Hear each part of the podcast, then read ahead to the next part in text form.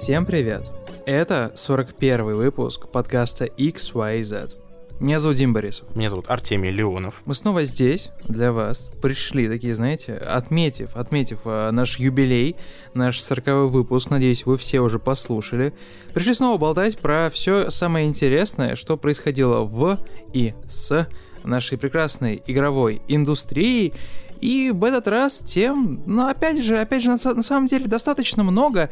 И хотелось бы начать, Артемий, ну ладно, в этот раз не с нашей любимой компанией Microsoft, да, Xbox, а с их э, прямых конкурентов. Таких ребят, которые были долгое время Solid Number One. А теперь, теперь непонятно, что теперь, с ними. Да, что там происходит. Непонятно, на каком они месте из двух. Не, ну что, что с ними происходит? Ну, на фоне того, что усиливается Xbox, и нет никаких особых радужных новостей из стана Sony, раскроем, mm-hmm. да, все-таки название этой компании, да, не будем держать интригу, все-таки да, это все Sony. же думали про Nintendo наверняка, да. или про Sega, Ubisoft, да. может. Да, в общем, Джейсон Шрайер, кто же еще? Кто же еще? Кто же еще, действительно, э, больше некому. Один у нас такой детектив на всю индустрию. Mm-hmm.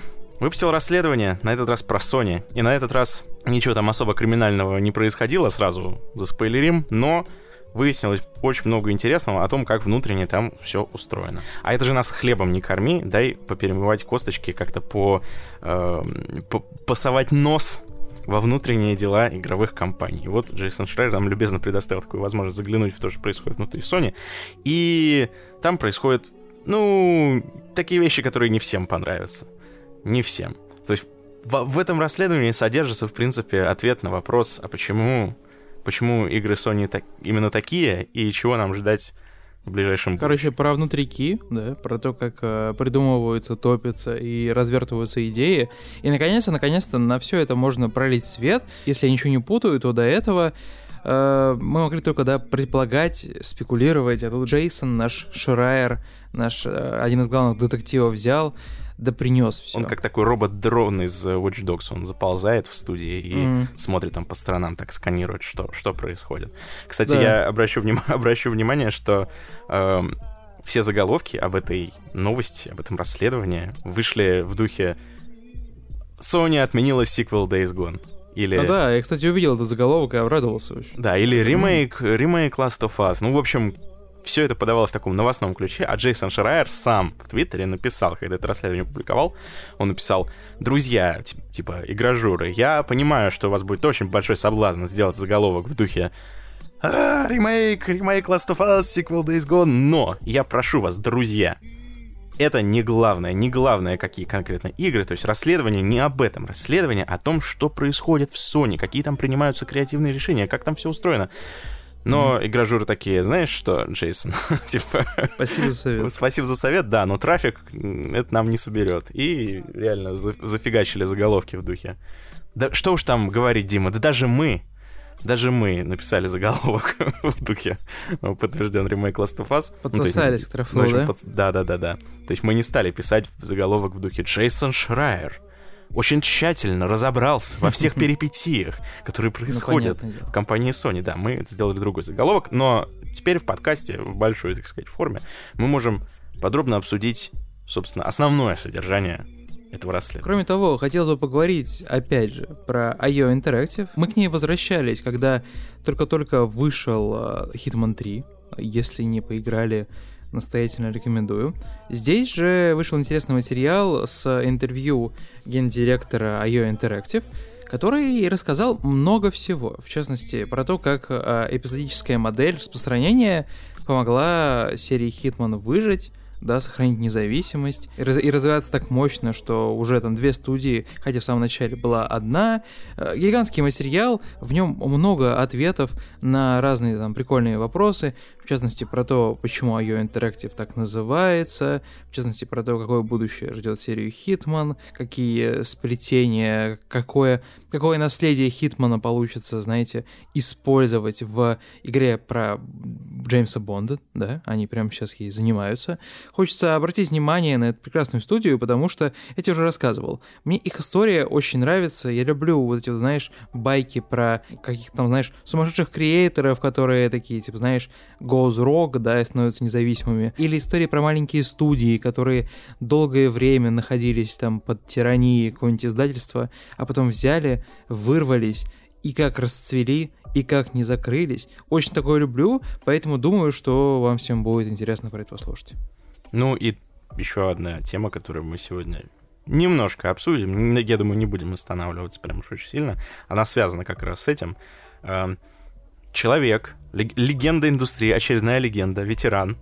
Э, на этот раз ветеран Blizzard, Марк Керн, который э, работал над Diablo 2, над World of Warcraft, над StarCraft, причем, ну, в довольно, довольно высоких должностях, то есть не то, что там какой-то уборщик или рядовой 3D-аниматор, он был продюсером, он принимал креативные решения, то есть, в общем, это, по сути, батя, ну или один из нескольких бать всех ваших любимых игр от Blizzard старых, потому что вряд ли среди ваших любимых игр от Blizzard есть новые игры от Blizzard, правда? Он как раз вот в духе того, о чем ты говоришь, Дима, вдруг выкатил в Твиттере бочку на Blizzard, такую огромную, и покрыл их, ну, если не последними словами, то, ну, в общем, неплохо их покрыл, э, но забавен тут не, не сам этот факт, но мало ли кто свою, своего бывшего работодателя в Твиттере как-то поносит.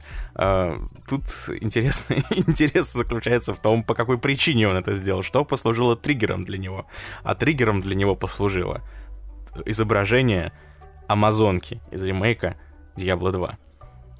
Как тебе такое, Дима? Там, я, я же видел недавно, кстати, ее модель, она выглядит, ну, новая, новая Амазонка, она такая прям, ну, суровая, Э, это не тот вид амазонки, который, знаешь, приходит на ум, когда ты э, еще в пубертате находишься. А ему не понравилось то, что она такая брутальная, про то, что типа они от истоков отошли, я полагаю, да? Да ты знаешь, меня даже вообще, в принципе, сама эта история, она меня э, удивляет, забавляет. Ну, то есть представь, что ты всю свою жизнь практически проработал в какой-то компании легендарной, ты легенда, ветеран индустрии, и вдруг ты видишь изображение какого-то персонажа из ремейка Diablo 2 из старой игры, и у тебя просто настолько сгорает, что ты идешь в Твиттер и начинаешь просто писать в духе «Никогда не покупайте игры Blizzard, забейте на них вообще, Blizzard мертва для меня, угу. покупайте только инди-игры, потому что только там свет, э, а Blizzard это тьма». Ну, в принципе, с, с Короче, частью... слегка расстроился. С частью, с частью высказывания я на самом деле даже, пожалуй, согласен. Я тоже считаю, что все должны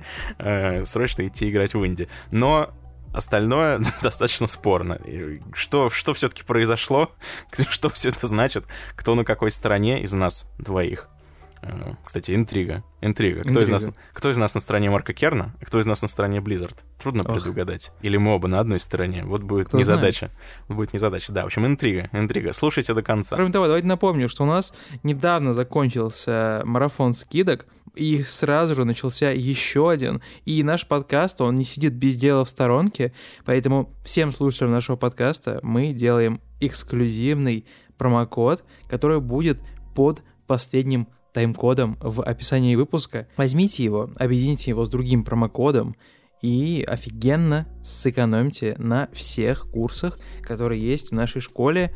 Не забудьте, что интро-курсы бесплатные уже, поэтому к ним промокод не применяется, уж извините. Хотя, прикинь, Артемий, Каков был бы мир, если бы можно было к бесплатному курсу применить промокод, и тебе, школа, и тебе и школа, бы, да, да, тебе типа 10%. доплачивает за это. Но о бой, бой. Они бы доплачивали все равно 15% от нуля, поэтому не сильно бы, не сильно бы сыграла роль. Окей, окей. Ты попадал в ловушку Джокера, я понял. Да, я не прогуливал математику в школе, да. Об этом и о многом другом в 41-м выпуске подкаста XYZ. Меня зовут Дим Борисов. Меня зовут Артемий Ливонов. Пристегивайте ваши ремни. Сегодня у нас будут просто офигенные американские горки, знаете, от компании к компании. Сначала Sony, потом Blizzard, потом Electronic Arts, потом IO Interactive. Ну, самый настоящий, знаешь, хит-парад планет. Да. Артемий, если бы ты был э, э, космонавтом, как бы ты скомандовал сегодня? Нас, кстати, э, в прошлом выпуске в комментариях ругали за то, что я не сказал «поехали», хотя выпуск выходил 12 апреля, единственный день в году, когда это действительно э, имело, имело смысл. Но мы когда записывали, я, я не знал, когда ты, когда ты его выложишь. Да. Не знал, что это произойдет именно 12 апреля, поэтому какую-то фигню, как обычно, сказал. Ну, давайте хоть, давайте хоть компенсируем как-то.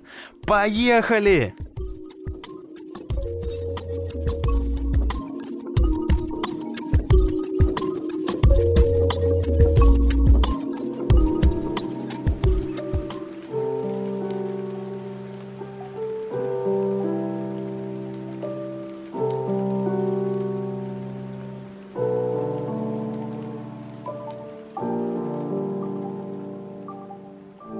Итак, на этой неделе Джейсон Шрайер, наш родной, любимый титан, титан индустрии, так сказать, величайший журналист-расследователь э, в истории игровой индустрии, выпустил расследование про Sony. И не будем ходить долго вокруг да около, в чем заключается его смысл, что, собственно, что, собственно, он нашел. Это знаешь, как э, Пуаро, когда приходит такой, угу начинает что-то задвигать, ты ему такой, стой, стой, ну, ты, неинтересно не все, ты скажи, кто убийца сразу. В общем, вот я также поступлю. Э, убийца Sony. В общем, PlayStation, Sony окончательно отказываются от политики э, поддержки небольших, средних, экспериментальных, каких-то необычных проектов. Нынешнее руководство Sony, по данным Джейсона Шрайера, ориентировано исключительно на блокбастеры. Что при этом подразумевается под блокбастерами? Под ними подразумеваются, ну, типа, самые крутые, широкомасштабные, высокобюджетные и гарантированно прибыльные игры из возможных. Все остальное Sony больше не интересует на текущем ее этапе развития. Ну, то есть это выглядит э, если уж мы начнем, да, спекулировать, приблизительно как вот по версии Джейсона Шрайера ситуация выглядит примерно так. То есть ты работаешь в Sony, там, в какой-то одной из внутренних студий, тебя появляется какая-то крутая идея, которую ты хотел бы реализовать, ты приходишь и говоришь, вот мы придумали вот такую вот такую вот идею для игры, а руководство Sony такое, так, это как-то связано с Last of Us? Такой, нет. Бред. Нет, да. Okay. А может быть, это как-то связано с Uncharted? Это э, вы хотите сделать новый может Uncharted? Быть, сиквел какой-нибудь? Может, приквел, да, или спин или приквел, или Про ремейк. Салли. Ремастер, да, может быть, вы что-то это хотите сделать? Э, такой, нет, у меня была другая совершенно идея. Ну, хорошо, это, это с God of War как-то связано, да? Это сиквел, сиквел God of War. Такой, да нет, нет, это просто новая идея. Такой, ну тогда, дружок, иди... Нахер пошел. Да, тогда иди, вот смотри, там сидит Нил Дракман в углу, вот. Он делом занимается, да, он делает нам что-то по Last of Us. Мы не знаем, что, но что-то по, Last of Us. Мультиплеерный режим, наконец-таки. Где, где, где Нил Дракман? А я, я, я делаю, я делаю прямо сейчас. Молодец, Нил. Вот, пос, вот возьми пример с Нила. Да, и Когда будешь мимо него проходить, попроси, чтобы он тебе в лицо харкнул. Ты бесполезный ублюдок. И он, знаешь, наклоняется к нему, как к ребенку, к этому сотруднику. Такой, вот видишь, Нил, вот как, вот иди и помоги ему лучше. старается. Да, иди лучше ему помоги, чем предлагать какую-то херню нам тут оригинальные проекты. Зачем? мы тут, блин, оригинальными проектами мыслим? Ты вот посмотри на Нила. Нил в нашей компании сколько? Э, лет, лет 15 уже. И что? И как много у него там оригинальных проектов? Два всего. Два проекта оригинальных на всю игровую индустрию, на всю его карьеру. Вот-вот, смотри, а сколько он денег получает, видишь? Знаешь, он как, он как этот, как, как этот чувак из-за Волк с Уолл-стрит такой, типа, м-м-м, такой типа говорит, вот ты вот, уни... я, я тебе сейчас расскажу, как делать деньги, браток. Берешь, короче, собираешь студию, и работаешь под, под Naughty Dog, э, помогая развивать ремастер-версию Uncharted 1. Все, это в шоколаде, мой сынок. Примерно так. Но если говорить про то, что на практике происходило, э, в центре внимания Шрайера там две студии основных. Это э, Visual Arts Service Group — Блин, вот самое какое-то дженерик название для, для студии. Представь, работать в студии, которая называется Visual, Visual Arts. Arts Service Group. Это какая-то вообще... Э, ну да. Никакого, как будто, как будто чистый Не лист. какой-нибудь там Coalition. Да, мне кажется, у такой компании должен быть логотип, я не знаю, просто, не знаю, белый овал или что-нибудь такое. Белый овал, да. Ну, что-то очень простое, типа, знаешь, не хватающее звезд. Ну, в общем, была такая вот студия, которая изначально там помогала на разных проектах, разным внутренним студиям Sony, а в какой-то момент они такие приходят и говорят, мы хотим сделать свой э, собственный проект. Какие у нас есть варианты? Э, и им говорят, ну, если хотите, сделайте ремейк первой Uncharted. Они такие, да, ну окей, хорошо, разработали там какой-то план, хотели сделать ремейк первой Uncharted, а потом Sony им такая говорит, нет, ремейк первой Uncharted, это как-то, знаете, как-то мы замахнулись слишком, слишком далеко, высоко. Это же, это же там надо будет переделывать все, там механики устарели, графика устарела, все, все придется переделывать. Ну, ну, ребят, ну это вам надо вообще, ну это же кому это надо? Такие, ну хорошо, что вы тогда предлагаете, может быть, сделаем какую-то оригинальную игру? Такой, нет-нет-нет, лучше сделайте ремейк э, Last of Us. Они такие, но погодите, но Last of Us, она же вообще недавно выходила, а ремастер ее выходил, типа, вообще вчера.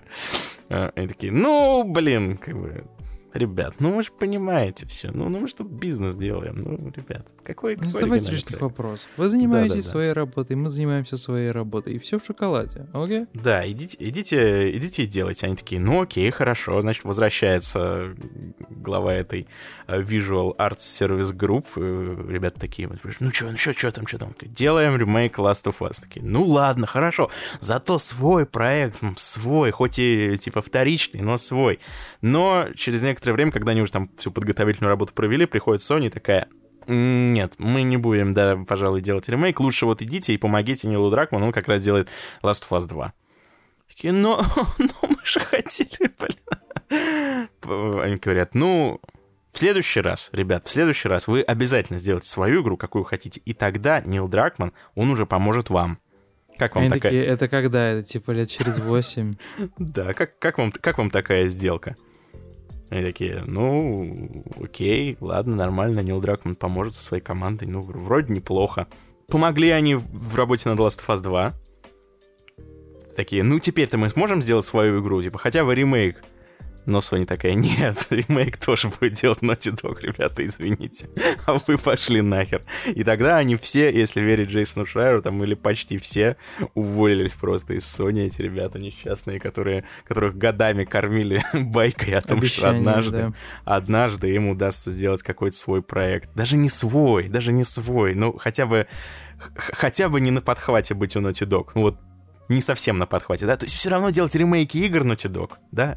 Или там ремастеры, но хотя бы э, самим что-то делать, а не исключительно э, по наводке Naughty Dog работать. Но нет, нет, это слишком... Это слишком. История номер два. Band Studio. Та самая, которая сделала Days Gone, который, которую ты так любишь нежно Да, обожаю сердцем. просто. Лучшая игра, игра года. Да, сейчас будут от тебя, видимо, саркастические ремарки, но, тем не менее, многим Days Gone понравилось, как ты знаешь. Многие прямо и от нее фанатеют. В том числе Леша Луцай. Он в тот момент, когда вышла новость о том, что сиквел отменили, он просто там, типа, Расстроился? был в ярости. Да, он был в ярости. Такой, как так, Days Gone, блин, как они могли? Ну и ну, чё, ну, чё ты смеешься, слушай, ну, если у человека так любил эту игру, да и нет, ему, ну, ладно. его решили сиквела, я его вполне понимаю. То есть мне, мне тоже насрать, но... Незаслуженно, да, решили сиквела, небось?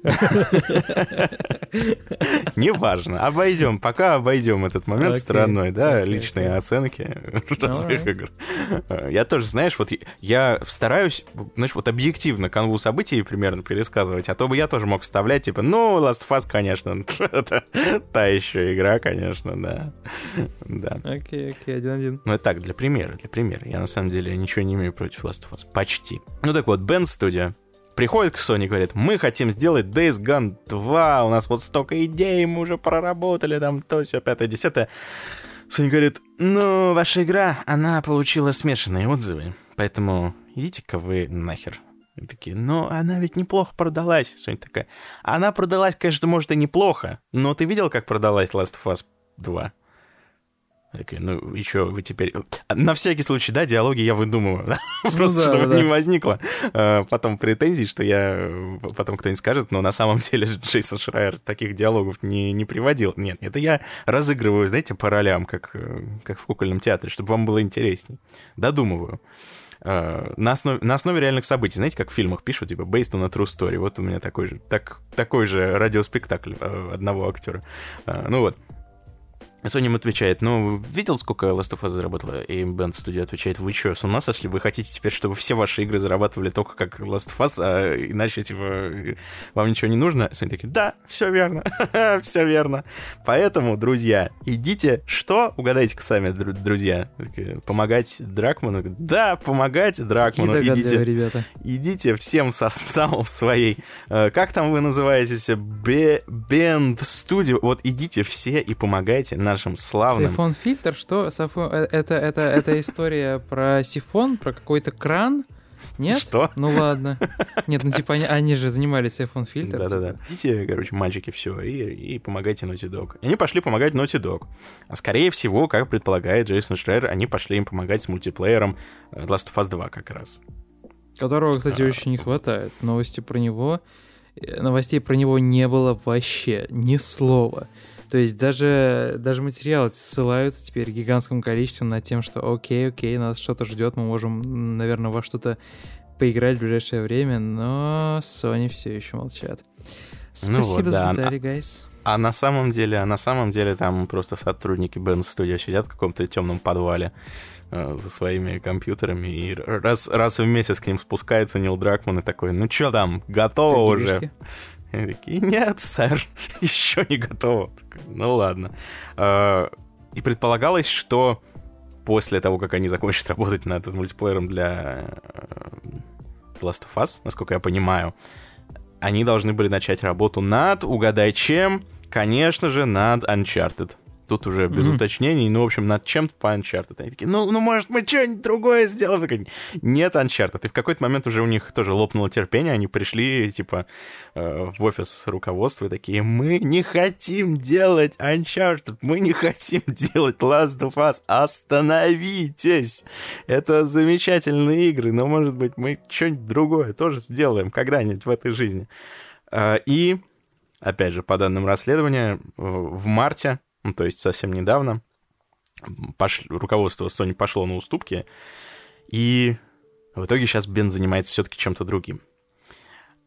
Ну, в общем, мораль, мораль из этого всего выводится такая, что, ну, понятно, да, примерно мораль. Sony давит инициативу всех своих студий, кроме тех, которые делают проекты, которые прям супер успешные, супер известные. И если то, что ты делаешь, никак не связано ни с Uncharted, ни с э, Last of Us, ни с God of War, то их вообще это не интересует. Они просто тебя выставляют на мороз. Ну или маринуют тебя в подвалах у Нила Дракмана, пока ты сам не уйдешь. Э, пошли после этого рассуждения о том, что, например, Dreams, помнишь такая, такую игру? Угу экспериментальный, эксперим... да, экспериментальный да. конструктор игр, который, да, который э, внутренняя студия Sony тоже сделала, угу. э, Media Molecule. Э, упоминается о том, что у этой игры не было, по сути, какой-то особой рекламной кампании. То есть Sony, Sony не то чтобы ее пиарила, не то чтобы как-то в нее особо вкладывалась. И в целом, ну, люди уже тоже начали анализировать, там, я видел всякие там э, рассуждения, что Sony, в принципе, перестала как-то продвигать какие-то маленькие, небольшие проекты и так далее, что как будто бы, как будто бы она полностью забила вообще на это направление.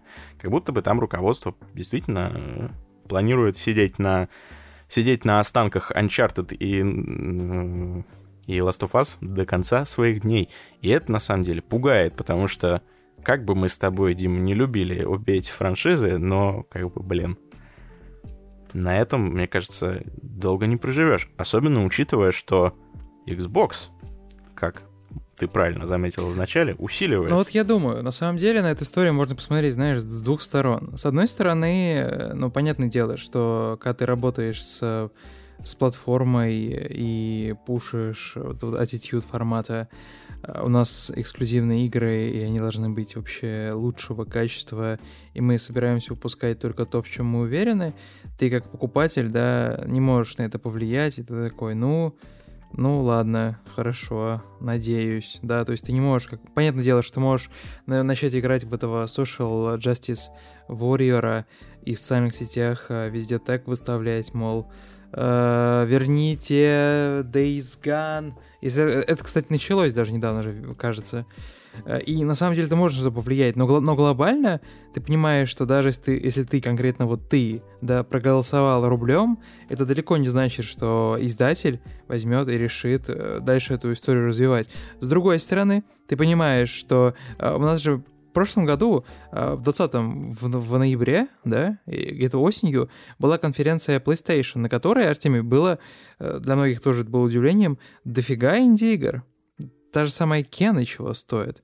Понимаешь? Э, там было гигантское количество каких-то концептуальных э, инди, инди-игрушек, которые, ну ладно, которые не являются частью PlayStation Studios, но которые не, являются... Вот я хотел сказать, они потом уже выяснилось, что многие из них вообще никакого отношения к Sony не имеют, можно ну, сказать. Да, да, да, но тем не менее они, как бы, знаешь, они в, в, в, бли, в близкий круг общения, скажем так, с PlayStation вошли, ну, да. и в своей риторике э, PlayStation не, не стесняется, да, их показывать и говорить, что вот они будут эксклюзивно, вот там будет э, во что поиграть. Ну, слушай, есть, та, же, бы... та же Кена, та же Кена выходит в Epic Game Store. Кстати, это интересная отдельная тема, о том, насколько близко Sony э, дружит в засос с Epic Games в последнее время. Mm-hmm. Когда обращал внимание, они там сотнями миллионов долларов в нее швыряются. В общем, э, создается ощущение, что Sony себе готовит такой, знаешь, ан анклав на, терри- на территории ПК, да, ну, то есть такой, как это, как, как это называется, да,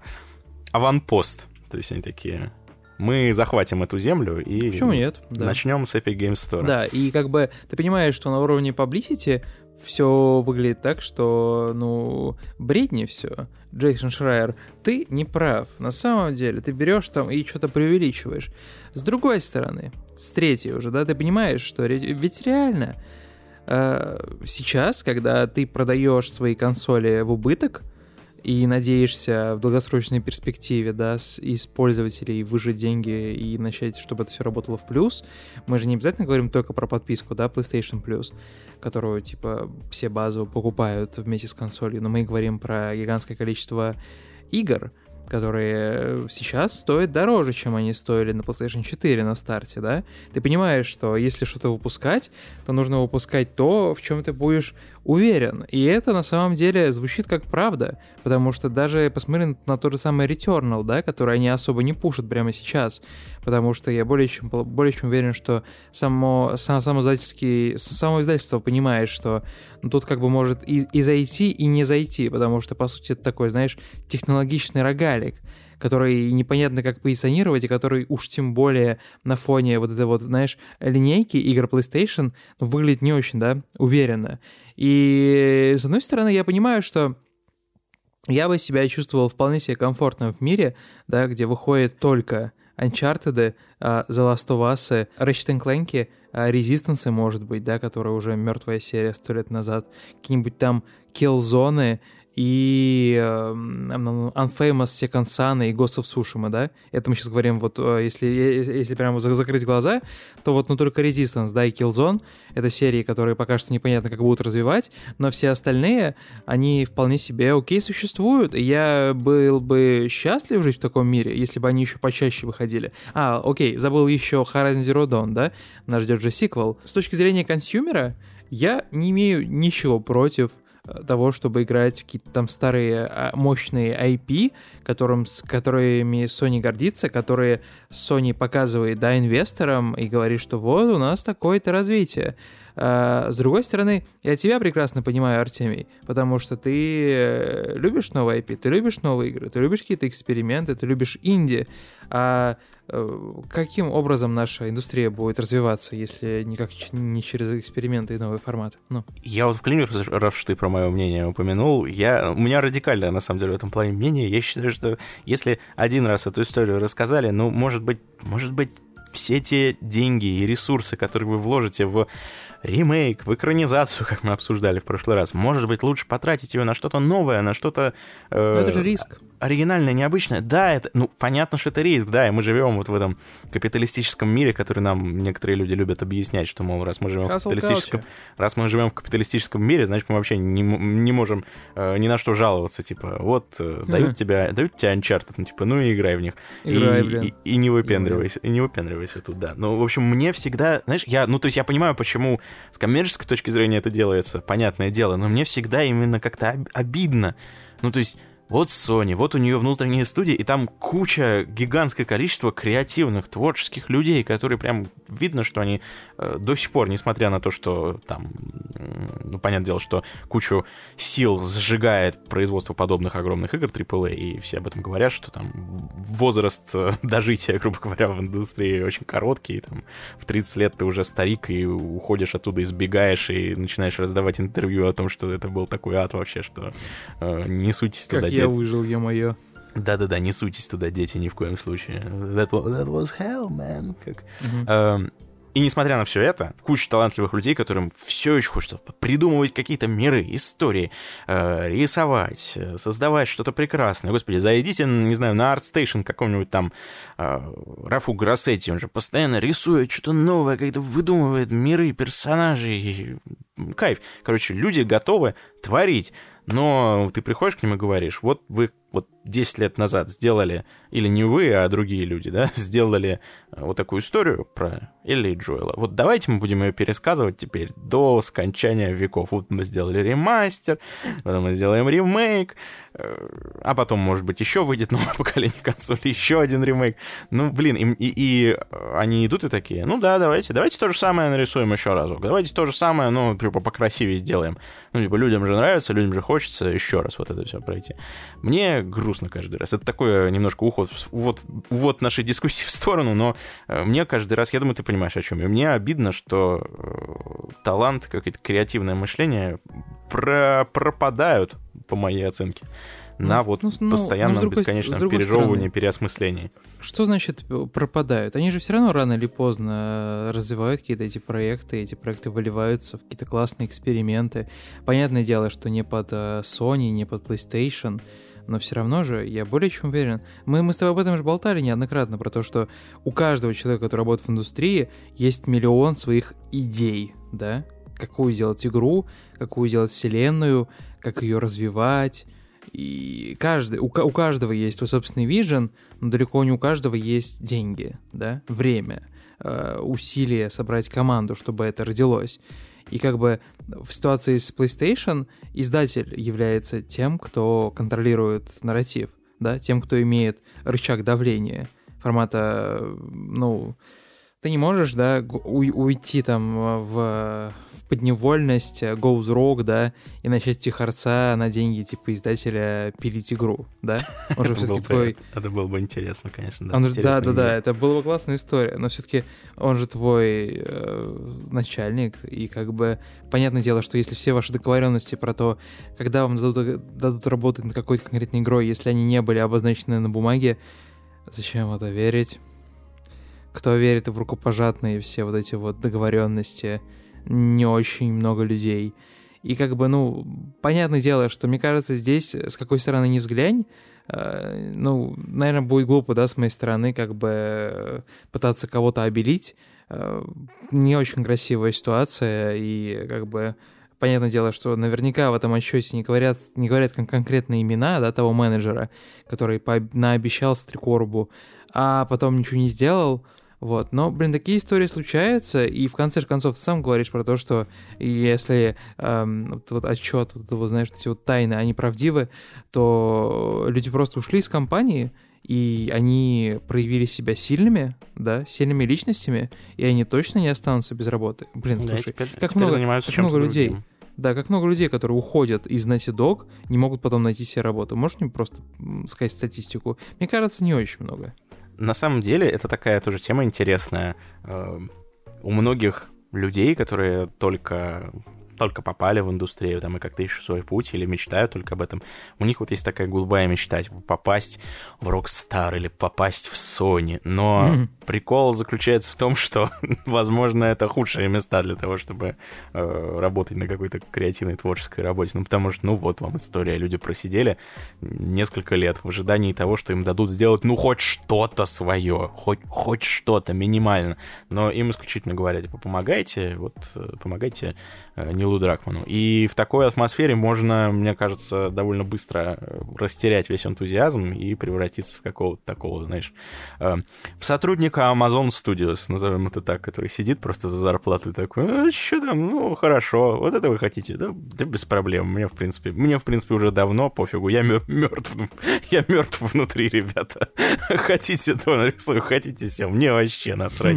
Вот. Это, это опасно. И э, чтобы такого с вами не произошло, это я не свои мысли, опять же, говорю, это очень многие, там, с кем я читал интервью, там просто общался. Очень многие об этом говорят, что э, если хотите все-таки как-то развиваться там творчески и э, не быть зажатыми, ну, супер какими-то драконовскими рамками, то лучше mm-hmm. работать в чем-то, ну, менее крупном, ну, не настолько ориентированном там на супер-мега-блокбастере. То есть это не Деволга. о том речь, не о том речь, да, не о том речь, что прям совсем инди какой-то уходить. Ну, хотя бы, хотя бы не в Sony.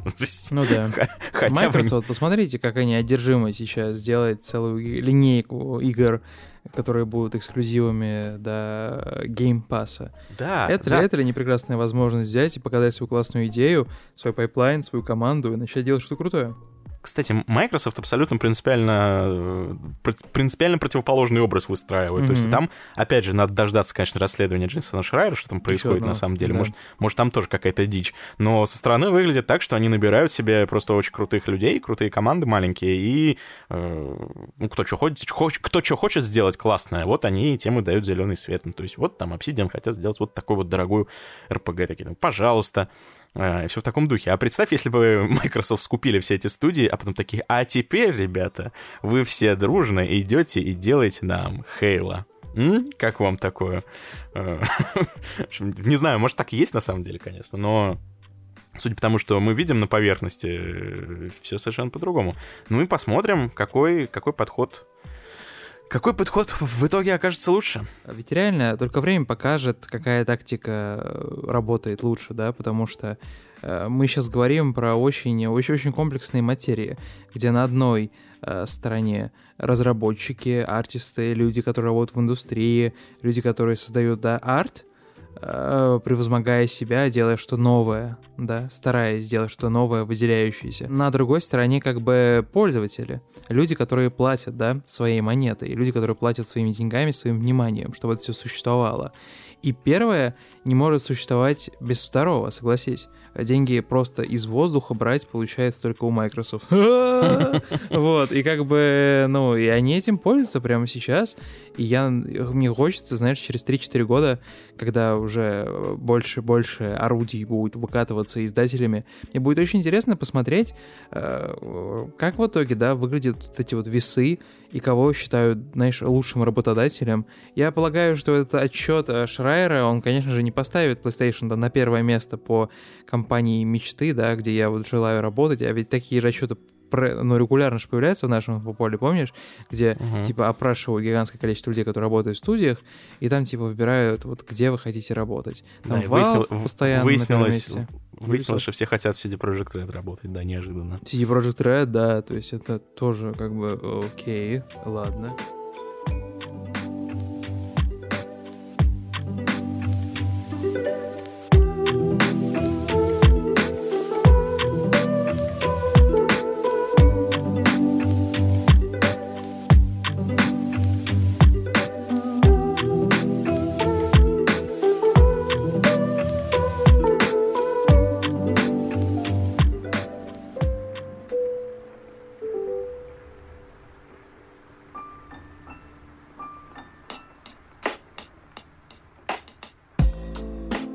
Пользуясь возможностью, начну этот фрагмент с фразы «Айо, собаки, как дела?» Нет, мы не просто говорим сейчас про бруклинский стиль общения, да, типа там стиль улиц, звук улиц. Нет, мы говорим про студию IO Interactive, у которой э, на самом деле прикольная вообще история, да, выживания, превозмогания, того, как они работали долгое время под издателем, под Square Enix, а потом взяли и вышли на самостоятельные какие-то там, да, амбиции, на самостоятельные заработки.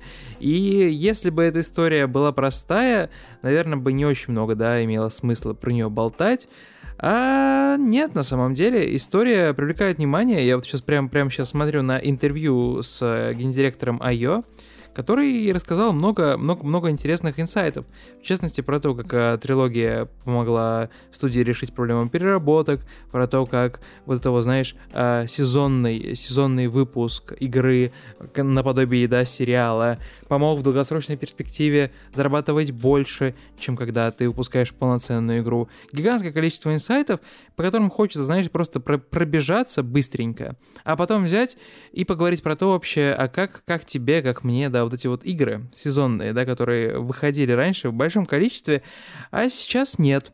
В частности, из-за того, что Telltale э, некоторое время назад закрывалась, ты помнишь, да, и большая часть франшиз, которые под ней существовали, они либо ушли в гибернацию, либо там с ними что-то происходит, а что, пока непонятно. Ну ладно, еще помимо Telltale, там же есть еще Don't Not, да, которая делала Life is Strange, и гигантское количество новых каких там экспериментов. Пять лет назад ее взяла и выпустила первый э, эпизод Хитман, да, перезапуска серии Хитман, когда мир представляет из себя гигантскую песочницу, э, и ты, как бы, по сути, знаешь, как художник, да, используешь свое окружение, чтобы творить свой убивательный арт. Да, спасибо. Привет всем, всем любителям русского языка. Вот Я прямо сейчас... Да. Да, я прям сейчас вообще большой-большой молодец. А, выпустили, опять же, не всю игру, да, а один эпизод. То есть вот с первой вот этой вот локацией, с вертикальным срезом. Я про вот эту вот парижскую локацию с показом, показом мод, а, которая на самом деле давала, так и знаешь, и тест, да, того, что будет происходить а, вообще в мире игры. Это был такой своего рода, знаешь, первая серия, да. Э, представь, давай представим, Артемий, что мы с тобой живем не в мире Netflix, да, где сериал выходит вообще сразу же весь сезон, прекрасный, да, способ потребления ну, кстати, сериалов. Кстати, Я обожаю. кстати, такое. кстати, в последнее время мы именно в таком мире и живем, потому что сериалы, как ты заметил, потихоньку на всех сервисах начинают выходить по серии, ну, такие большие. Да. Ну, даже на Netflix, кстати, регулярно, да. Да, То же да. самое Snowpiercer, который для меня, ну, меня раз- развлекал в свое время. Он тоже выходил по серии, я так дико злился. Я говорю, эй, в смысле, вы же Netflix? Почему нельзя все выложить сразу, да? Вы да, чё, у вас же готово все. Типа, вы же не создатели The, The- э, The Walking Dead, которые каждой серии там умирают. Насмотрелись на Amazon, на э, Disney+, у, ко- Мгм. к- у которых каждую неделю удается инфоповод вызывать каждой новой серии, и каждую неделю, как по часам, там, Вадим Елистратов и все остальные инфлюенсеры пишут «Новая серия просто с крыши сносящая», да, и это как бы повышает шанс того, что люди еще раз подключатся и, Мгм. всё- и в очередной раз увидят информацию об этом сериале и такие «Да что это за, за The Boys такой ваш?» Все-таки надо The его, Boys. видимо, посмотреть. А когда, ты, а когда ты выпускаешь сезон, сезон за один раз, то у тебя только один шанс. То есть один раз Вадим Иллюстратов напишет, типа, сериал, А, ну это, А короче... А, а может, Нет, этот твит ну- и пропустишь, понимаешь, в ленте. Вот как это работает. Ладно, давай не сводить, давай не сводить маркетинг, да, к э, там существованию твиттеров некоторых там игражуров, да, спорных. Я привел, я привел как пример. Ну да, как на самом-то деле выпуск по серии, он имеет гигантское количество обоснований, и это может как работать, так и не работать на вашу идею, на ваши, да, ожидания по вниманию. По сути, ведь каждый раз, когда выходит серия, да, начинается как бы attention, а, начинается внимание, все, все постят скриншоты и обсуждают, и такая ск- скачкообразная, да, классная история получается, и рейтинги можно прикольно показывать, да. Не все же такие вот, как мы с тобой сели, и за субботу посмо- посмотрели сезон. А тут э, прикольная история. Та, практически ту же самую схему IO Interactive решили использовать как какую-то, знаешь, эксперимента- экспериментальную тактику. Они взяли, создали вот игру-платформу, на основе которой решили выкладывать, да, новые эпизоды постепенно, с каждым разом добавляя все больше и больше новых каких-то возможностей, новые карты, да, может быть, каких-то новых целей в игру. И э, я, мы с тобой уже про это болтали. Я смотрел недавно же э, документалку NoClip. Э, поначалу решение оказалось неудачным вовсе, да, потому что э, гипотеза команды состояла в том, что э, так как мы берем и делаем э, игру, по сути, достаточно доступной, да, ты не платишь как бы 60 баксов э, за игру, которая у тебя сейчас не в полном, да, составе. То есть ты как бы будешь получать один кусочек в месяц. Ты как бы можешь взять и просто конкретно этот кусочек заплатить 15 баксов, да, и уже э, сделать себе развлечение на пару вечеров. И гипотеза стояла в том, что вот лю- людей, которые будут покупать по эпизоду, да, которые в моменте будут приносить денежки, их будет гораздо больше, чем тех, кто сразу купит, да, всю игру, и будет сидеть ждать. Или, например, будет просто сидеть ждать, не покупая игру, а положит ее в виш-лист и будет ожидать, пока игра не выйдет вся, да, чтобы вот полностью взять и как бы, ну, к игре прикоснуться, чтобы не было никаких ограничений. И гипотеза не очень, ставка не очень сыграла, потому что э, большинство людей э, либо покупали всю игру, да, платили полный прайс, 60 баксов, и, соответственно, ну, сидели, проходили контент и ждали, пока получится новый, либо не покупали игру вообще в ожидании, когда выйдет весь сезон, да, чтобы на руках иметь сразу все представление, какова игра и как много развлечений, и как много пользы из нее я э, получу. Э, старт был не самый, не самый сладкий, да, а в частности издатель Square Enix, ну, так сильно расстроился, что просто взял и разорвал все отношения с IO Interactive, но, тем не менее, ну, разорвал, знаешь, не формата «я сжигаю все мосты», а взял и оставил Разорв... студии... Разорвал, еще кинул под ноги и потоптался ногами на, да. на, на разорванном договоре. Но взял и оставил студии права на франшизу Hitman, это раз, и два, э, долгое время и выступал, и выступает таким, знаешь, ну, представителем вот э, в странах, э, своего рода таким издателем, да, в частности в России. То есть как бы там, ну не прям с глаз долой и сердце вон. И первые месяцы для IO Interactive были вообще не сладкими, потому что после вот этого вот расставания нужно было, да, предпринимать какие-то меры, в, в частности по оптимизации процессов.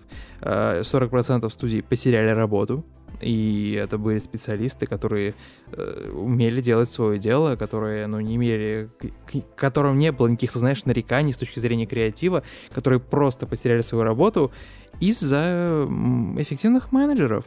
И это решение не очень был не очень легким, да, ты сам понимаешь, когда 40-50 человек теряют свою работу. Понятное дело, что многие очень быстро нашли ее, и понятное дело, что согласно законодательству Денмарк, да, где все это происходит, э, люди получили очень солидные выплаты, и, по сути, они как бы два или три месяца после увольнения находились, ну, знаешь, в таком в оплачиваемом, в оплачиваемом ливе, да, то есть они как бы получали зарплату а, и искали работу, да. А, как казалось, да, вот смотря спустя года, гендиректор Interactive говорит, что проект принес плоды и вышел на окупаемость, и на самом деле э, отличная, отличная мотивация выпускать игры в такой форме. Однако, однако есть некоторые итерации вот в этой тактике. Про самое прикольное. Как вообще, да, э, компания пережила этот разрыв, потому что это, по сути, целый список э, новых функций, да, которые вы должны делать. Это целый список новых проблем, о которых вы должны заботиться. В частности, о том, откуда брать бабки, да, как не допускать кранчи, как сделать так, чтобы люди, которые остались в нашей студии, э, ну, они остались живых, у них было все окей с ментальным здоровьем, и они не ушли из нашей студии, да, как сделать так, чтобы наш корабль не потонул просто, ну, э, в одиночестве. И... Кстати, кстати, об этом меня эта история всегда э, радовала вот такой моралью, то есть это прям наглядно показывает, насколько важно правильно там составлять все эти договоры, условия, чтобы у тебя оставались права на франшизу именно у тебя. Потому что, прикинь, вот что бы делала IO Interactive, если бы у нее не осталось прав на Hitman. Типа, что вот она бы... Вышла бы из этого договора, такая села, и, и что бы она, и что бы она делала? Ну да, глобально это звучит как капец, потому что даже вот на этапе, когда ты понимаешь, что, о, фак, мы не знаем, что делать, да, у нас очень мало бабок, как нам быть, когда ты владеешь студией, ты банально ну, начинаешь, да, искать варианты и думаешь, может быть, кому-то продать, да, нашу студию э, каким-то там инвесторам и получить солидное, солидное какое-то предложение, но если у тебя нету какой-то гигантской, гигантской франшизы, про которую все знают и помнят спустя десятилетия, цена этой сделки, она будет стремиться э, к нулю. И я, на самом деле, понять не могу, как у IO получилось сохранить эту историю, поскольку э, Square Enix не выглядит как та компания, которая разбрасывается вот такими, знаешь, прощальными подарками направо и налево, к сожалению. Потому что все понимают, что Hitman — это очень старая франшиза, которая не только получила, да, свою известность и кровавую славу, но и до сих пор существует, и игры по ней выходят. Если так подумать, как много вообще таких, вот знаешь, древних франшиз вообще осталось сейчас на рынке? Не очень много, согласись. Речь идет про только вот такие, знаешь, самые основные, самые громкие, типа там Дума, да, который старый-старый, но все еще выходит. Uh, что там еще? Ну, он все-таки в таком немножко возрожденном виде выходит. Ну да, да, да. Uncharted там какой-нибудь, который тоже на самом деле достаточно старый уже, если так просто, ну, сравнивать, да, если говорить там, языком, да. языком uh, зумера а, но всякие там Age of Empire, да, которые существуют Хейла. Как, определить, как определить, что игра старая? Это когда Sony влом делать ее ремейк. Да, с да, первым да, Uncharted. Вот. И, а, ну, ситуация сработала людям на руку. Я, я, видимо, видимо, есть, да, в мире Артемии люди, которые финансово грамотны и умеют подписывать все, все, все бумажки, чтобы потом не остаться с голой жопой. Но судя, судя по вот этому интервью, а, изначально ситуация, положение было вообще бедственное, потому что, типа, денег практически не было. Даже после, вот, да, э, сокращения 40% студии, денег хватало, типа, там, на 3 месяца существования. Как ты полагаешь, ну, в рамках, ну, в рамках игровой индустрии это не очень много. И, и по словам Брака, у них были неплохие предложения, очень даже выгодные, на самом деле, по продаже студии, но все вот эти потенциальные издатели имели какое-то свое собственное там странное видение будущего серии, которое вообще, ну, не сильно ложилось, да, вот на наследие, которое, над которым работала студия. Да, вот, например, в говорится, что один из инвесторов хотел вообще сократить штат и сделать трилогию Хитман э, условно бесплатной игрой. Представляешь себе Хитман фри-то-плейный? Это страшно. Ну, типа, это вообще прикол Дес нахер. Вот, и поэтому, ну, понятное дело, что э, владельцы студии, они, наверное, имели какой-то слишком мощный моральный долг, типа, не делать этого, и решили, да, решили все-таки дальше пушить свой нарратив, ну, потому что, понятное дело, что, ну, слишком, слишком сильная, слишком сильная связь этой серии гигантского количества геймеров, молодых и старых, и а вот этот перезапуск Хитмана, вот этого нового, новой модели дистрибьюции, это не только попытка выжить, да, для компании, но это еще отличная возможность начать говорить с новым видом, э, с новым поколением геймеров на новом языке. То есть через вот этот, через, через эту трилогию Хитман знакомить их с гигантским наследием. HD ремастер вышел Хитмана, который на самом деле э, под продажи Hitman 3 очень хорошо подвыстрелил, и гигантское количество людей, которые никогда не играли в оригинальные Хитманы, прикоснулись к нему и возрадовались, и, ну потому что раньше там был фокус, если ты помнишь, на сюжет, очень сильный фокус на сюжет. Там сюжет был драйвером вообще геймплея и всего того, что происходит с тобой. Тут-то совершенно новая концепция. Тут такое, знаешь, больше такое, э, если так глобально, да, попытаться поанализировать, что происходит в новом Хитмане, это такой зумер-френдли зумер-френдли геймдев, you know, где у тебя, типа, игровой цикл составляет 15 минут или 10 минут, когда ты как бы, ну, препарируешь локацию именно с точки зрения получения максимального фана, то есть тобой не движет там 40-100 часовая история, ты при, при желании можешь полностью игру пройти за 4 часа и вообще не оставлять там ей возможности дальше твое время тратить, а можешь можешь реально превратиться в какого-то прагматичного такого убийцу, который каждый раз заходит на 15 минут, по-новому пробежаться и пойти по своим делам. То есть такое, знаешь, клиповое мышление, которое накладывается на геймплей, это все очень, мне кажется, интересная гипотеза. И э, очень интересно смотреть на то, как вообще студия дожила первые месяцы, потому что стартовые продажи, вот эти вот попытки продавать кусками, не были очень прибыльными. И нужно было, да, понимать вообще, что делать, как быть. После выхода Absolution студия вынесла гигантское количество каких-то уроков о том, как продавать игру. Если ты помнишь, Absolution тоже же на самом деле поначалу а, пыталась, а, пыталась внедрить вот эти вот истории с сезонностью. Там постоянно появлялись какие-то новые, новые убийства, там постоянно они пушили сетевую игру, в если ты помнишь, а, нужно было создавать заказы, убивать там кого-то очень изощренным способом, а, делать это, типа публичный этот контракт, и там как бы ты получал опыт и успех как, от того, как много людей проходили этот контракт. Ну, то есть там такая, они стремились к такой а, бесконечной какой-то реиграбельности. В данной ситуации им ничего не оставалось, кроме как ждать, да, смотреть, потому что, ну, понятное дело, что игра продавалась, но не, но не в тех цифрах, которых они хотели, и они понадеялись на то, что ну, время, время покажет. И действительно, формат игры-сервиса спустя там месяцы, э, после того, как они влезли в, в долги и выбрались из них, э, начал, начал подавать плоды. И после выхода второй части э, в Hitman 2 э, не оставалось, да, больше сомнений, что это именно тот, именно тот вектор развития, который нужно пушить дальше.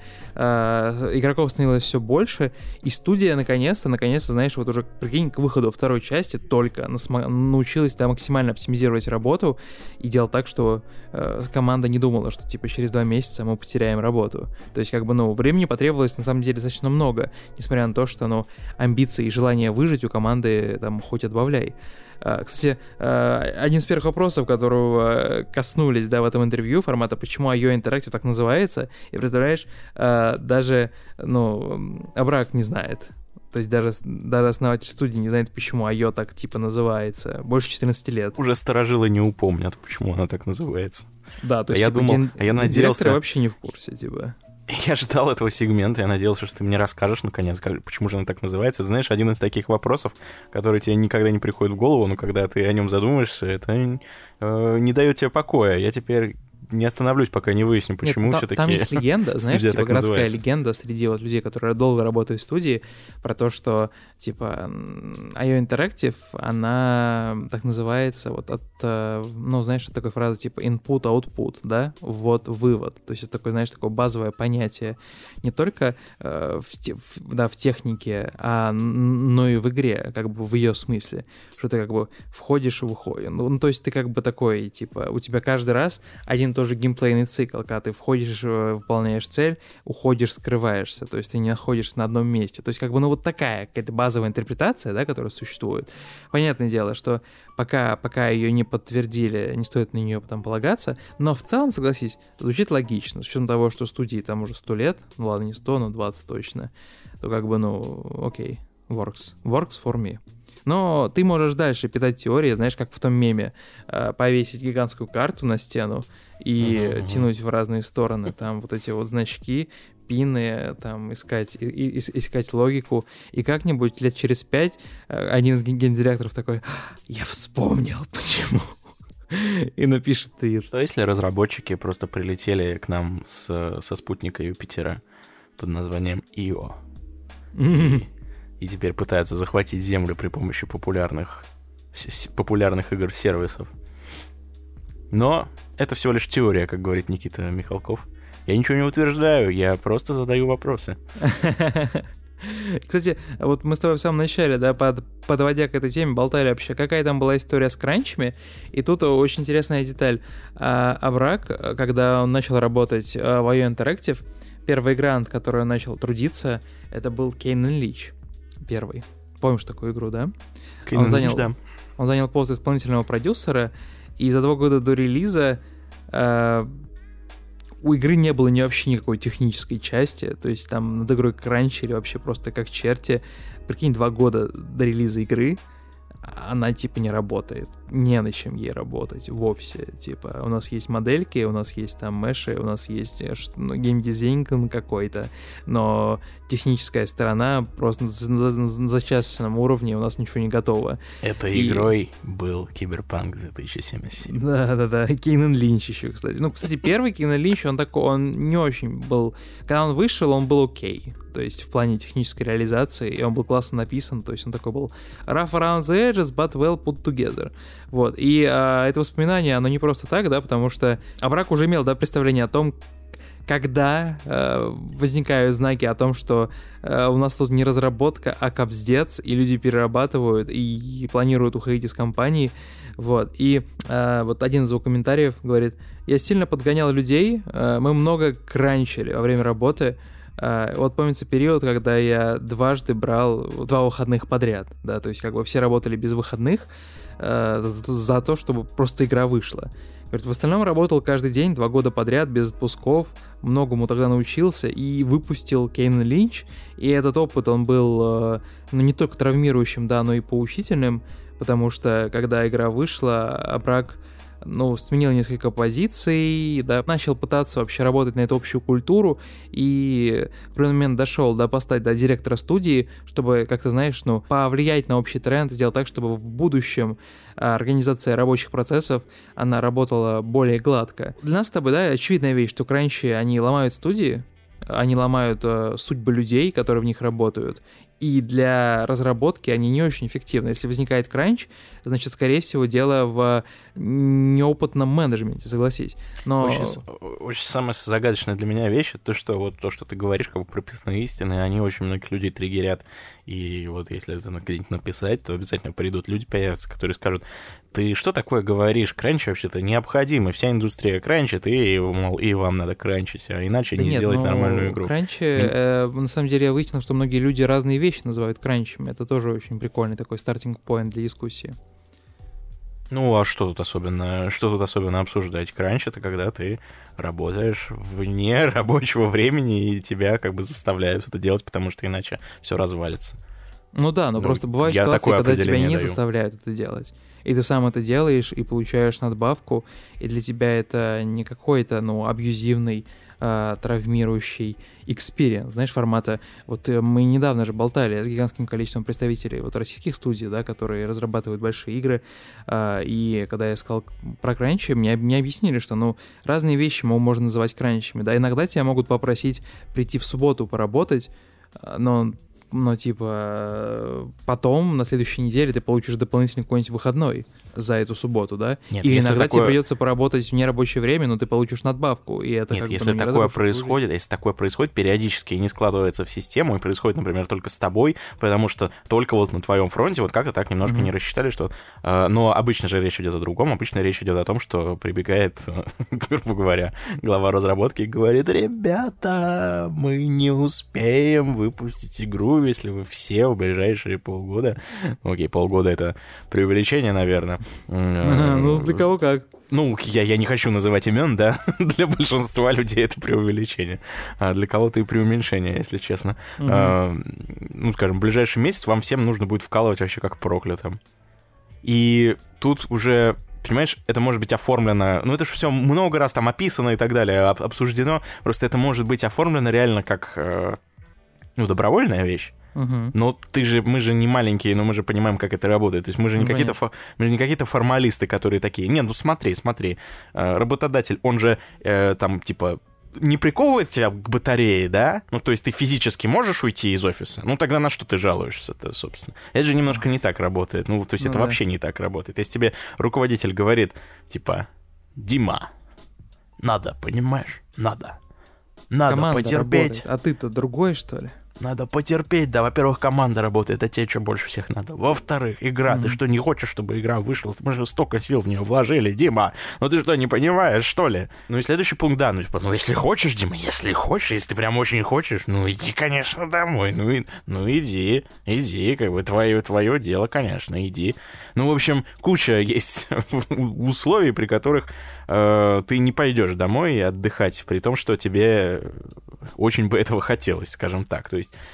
это такая ну, тема на самом деле тонкая. То есть не о том mm-hmm. речь, что прям руководитель, он осознанно там мозги промывает людям, как Геббельс. Он, он может и сам верит во все это. Он может и сам верит, что... Э, ну, то есть, может, это и правда, что действительно вот так сложилось, что вот раньше всем надо срочно, да, проявить, срочно проявить героизм, чтобы игра вышла. Вопрос только исключительно в том, что если э, разработка пришла в ситуацию, когда для того, чтобы игра вышла, нужно всем проявить невероятный героизм и пожертвовать личной жизнью и там ментальным здоровьем и всем на свете э, в пользу рабочего времени, то это уже нездоровая ситуация, ненормальная, и ее стоило избежать, пока она не сложилась. Ну да, да, понятное дело, что Uh, тут опять же нужно говорить про то, что бывают студии, у которых вообще не бывает переработок, да, непонятно. Но понятное дело, что иногда они могут возникать, там особенно в ключевые моменты перед выходом игры. И ты правильно сказал, что все, все на самом деле еще упирается и в нарратив, то, как ты это подаешь. То есть это может быть действительно нормальная сделка для тебя, и какие-то там небольшие периоды, которые появляются, но когда ты получаешь, э, ну, скажем так, равноценное да, вознаграждение за это, то, ну, это, это окей еще. То есть я не говорю, что это нормально, но я говорю, что это окей. И э, Хакана Брак тоже говорит про то, что, ну, порой приходится кранчить, э, особенно перед выходом, да, игры, когда нужно проверить, чтобы, перед выходом эпизода, когда нужно проверить, что все работает, но в такие э, периоды команда старается четко видеть цель, и э, мы как бы глобально, как управленцы, понимаем, что когда такое происходит, мы не рассчитываем на какие-то долгие там периоды времени. То есть, как вот его первый кранч, он такого, он не хочет, чтобы такое повторялось. Соответственно, ну, э, сейчас студии используют ряд инструментов, которые они уже достаточно долгое время пытаются адаптировать свой пайплайн, да, чтобы рабочее время нормально балансировало и чтобы времени на, на все оставалось.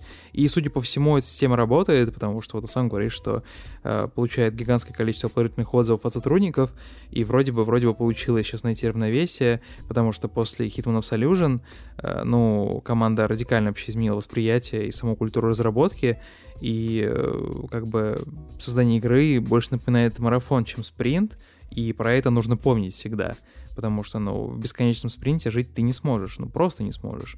И как бы ты реально можешь перегореть и от разработки уйти.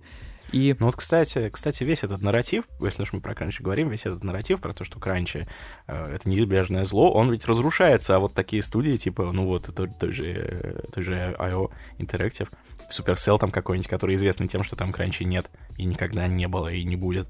Э, все разбивается, ну, то есть вот люди делают игру и не кранчат, ну, типа, а как так, как вы но это объясните, них, друзья? Ну, у них же, опять же, согласись, в этом плане мы как раз-таки подходим к финальной теме этого блока.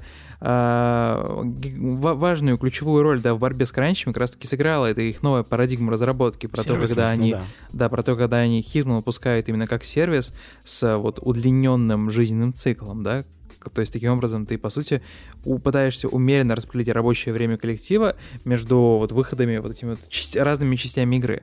С другой стороны, эта история с сервисами, она не все так работает, согласись. Посмотрим да, тот же самый да. Apex Legends и Fortnite, где люди, э, ну, понятно Как дело, раз хотел что, вспомнить, да, про них. Да, которые тоже готовят э, там какие-то постоянно апдейты и прочее, но и ведь тоже неправильный менеджмент, неправильная работа с ресурсами, неправильная оптимизация. Даже в такой ситуации может сделать так, что на самом деле э, вот такая история с сезонностью, она может пройти ну, в то, что вы реально от спринта до спринта.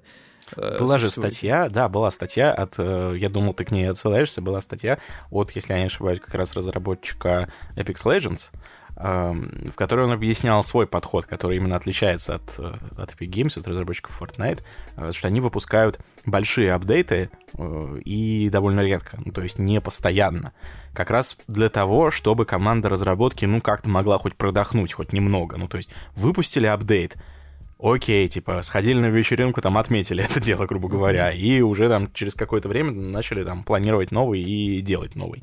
А Fortnite ну, по крайней мере, если ему верить, там, по-моему, не было комментариев от э, разработчиков Fortnite, ну, поэтому сош сошлемся на него, на разработчика Epic Legends. Но он, он утверждает, что разработчики Fortnite, тот режим, в котором они работают, типа, ну, невозможно не долбануться головой, как если ты так работаешь. Ну, то есть, грубо говоря, ты э, в, в понедельник э, ты узнаешь, что, значит, надо делать вот такие-то пушки, такие-то, значит, ивенты, то-то, то-то, то-то, ты все это делаешь, делаешь, делаешь, и ты буквально не успеваешь это все вып- выпустить, там, протестировать, как тебе уже надо делать что-то на следующую неделю, потому что иначе там игра, игра заглохнет, потому что без, без людей приучили уже к, к постоянному, к супер постоянному притоку нового контента, и ты постоянно должен сидеть и херачить эти, э, значит, там, пушки, костюмы и так далее. И это, как, опять же, утверждал э, тот автор, я не помню его имени, к сожалению, э, он утверждал, что это на самом деле страшнее, чем кранчи на каком-нибудь там же киберпанке, потому что когда ты кранчишь на, кранчишь на киберпанке условном,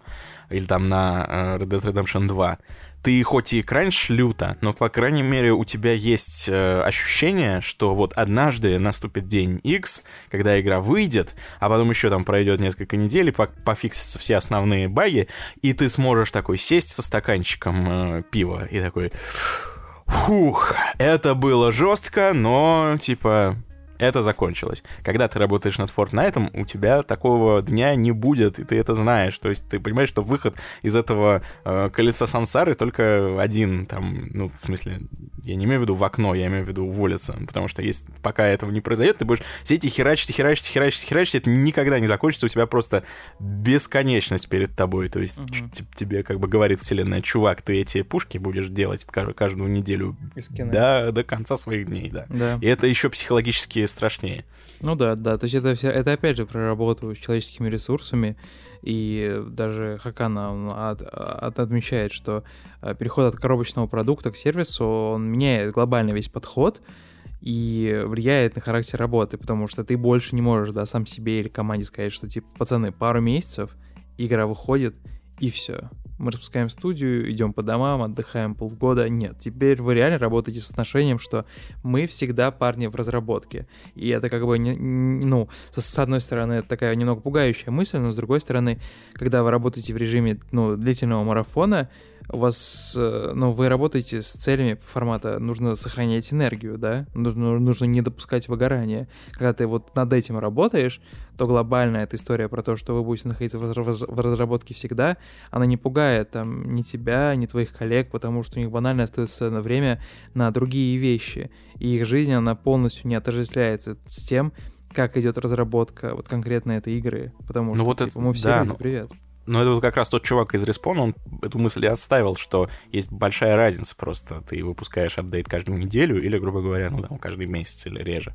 Потому что в одном случае у тебя реально есть время продохнуть, а в другом ты ощущаешь себя просто в какой-то бесконечном беличьем колесе, и это, и это, это страшнее, чем даже классический кранч, скажем так, на проектах, которые не сервисы. Короче, все это очень сложные такие системы, в которых много настроек, да, их не, нельзя огульно там говорить, что одна хороша, другая нет. Мне хочется надеяться, что вот эта вот практика, да, эта стратегия э, от наших скандинавских коллег, она э, ну, поможет формировать какую-то, может быть, новую, да, эти, и, и, и, идеологию, может быть, какие-то компании на примере IO попытаться, попытаются не только сохранить, но и адаптировать вот подобную культуру, да, размышления, ценности, ну, в свою разработку, чтобы, ну, в компаниях, да, от каких-то пиар-споксменов мы почаще слышали историю не только про то, что у игры все хорошо, и она выходит в срок, но и про то, что люди в нашей компании на первом месте.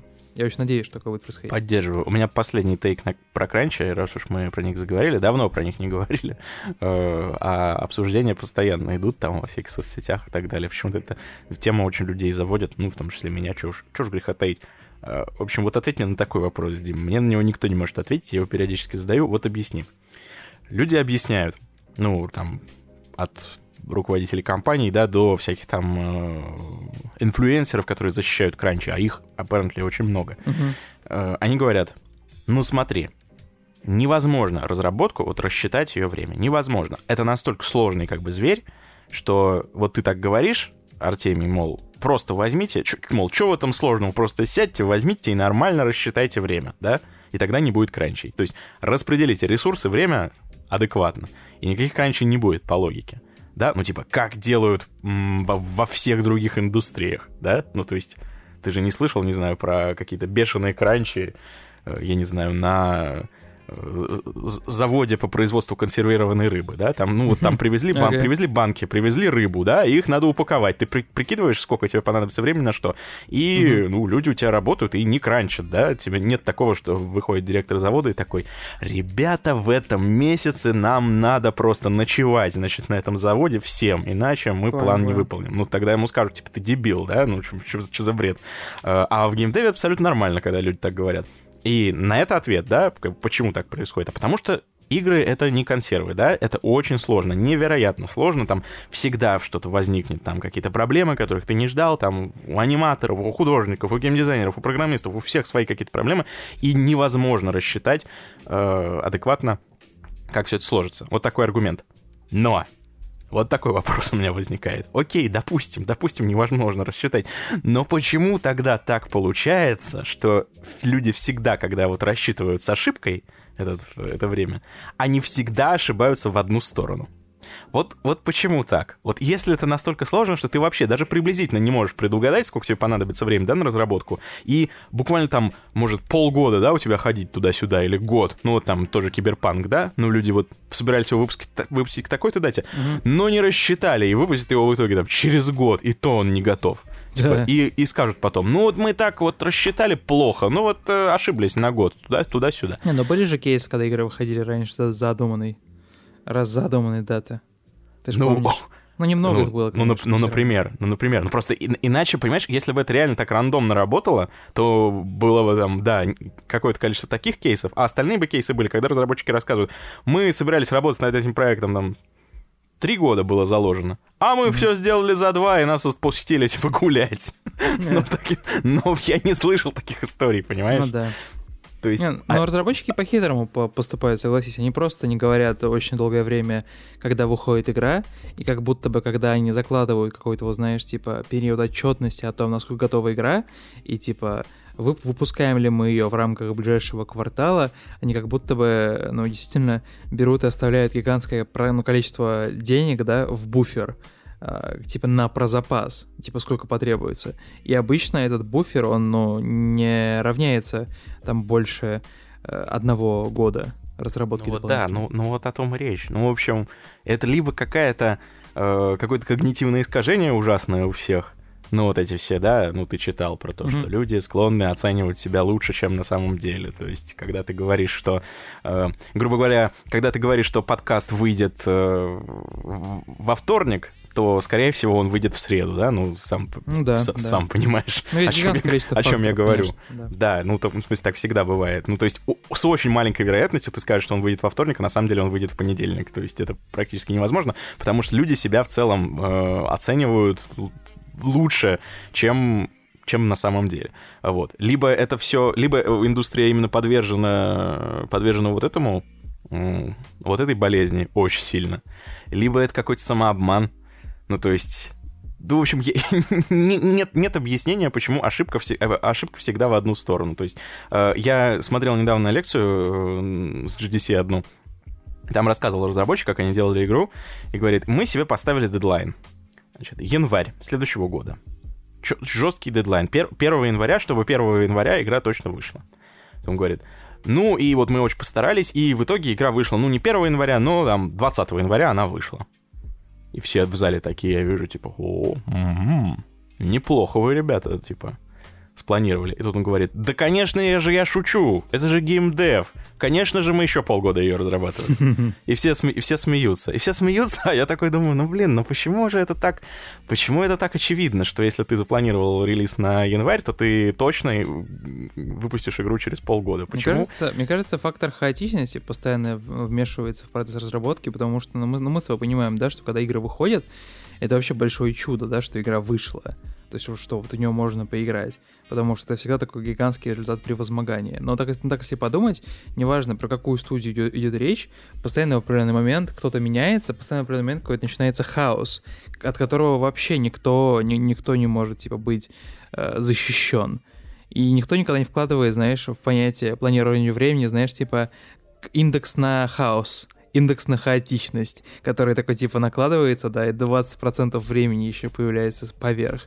И это, ну, мне кажется, реально, типа, знаешь, когда, когда будет ясно, как правильно запланировать время на разработку, и чтобы все дедлайны были соблюдены, когда не останется такого, такой специальности, как, ну, художник, там, геймдизайнер, специалист, когда нам игры будут нейронки писать. Вот тогда, тогда будет нормально, мне кажется. То, что надо.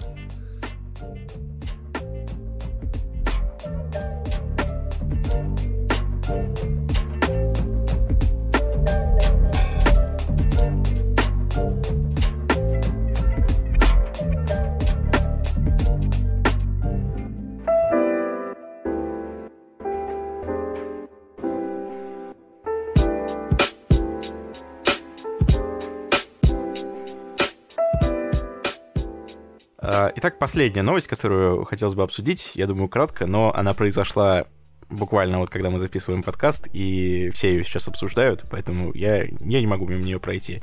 А, в общем, она заключается в чем? Марк Керн, один из э, ветеранов Blizzard, выступил с критикой Blizzard, что, в общем-то, нормально, но интересно, по какой причине он выступил с критикой. Он написал следующее у себя в Твиттере. Diablo 2 Resurrected, то есть ремейк Диаблы, э, зацензурен. Это как был такой заголовок у него. Цензура его захватила. И все такие, что? Mm-hmm. Что? Как интересно. Как интересно, что хочет сказать этот человек. Э, обращу внимание, да, это автор оригинальный Diablo 2, то есть именно поэтому к нему все прислушиваются. Если бы это написал какой-нибудь просто чувак там на DTF, типа ему сказали, типа, ну, снова, снова okay. типа, началось нытье. Да. Но тут выходит автор оригинального произведения, один из авторов. Ну, тут, тут как бы его игнорировать невозможно. Ну, понятно. Э, то есть, как бы тебе ни казалось странным то, что он говорит, при, придется как-то прислушаться. Э, хотя бы послушать, что он хочет сказать. Э, и дальше он говорит. Цензура, значит, это. Это просто какой-то бред. Это супер странно. Я так, ну, вольно перевожу. Diablo 2 всегда была о том... Э, она всегда была взрослой. Всегда была такой edgy edgy, это уж я не буду переводить слово, ты себе столько англицизмов позволяешь в речи, что я уж себе позволю не переводить слово edgy. Я даже не знаю, я даже не знаю, как его перевести, если честно. типа edgy, ну это, это, это оно и есть. А, взрослая такая вся эджи из себя, а, темная и немного сексуализированная. И тут, собственно, мы подходим к тому, что так возмутило мистера Керна. Его возмутил скрин, э, ну, то есть не скрин, а сам образ Амазонки из Diablo 2, который ему теперь кажется недостаточно сексуализированным.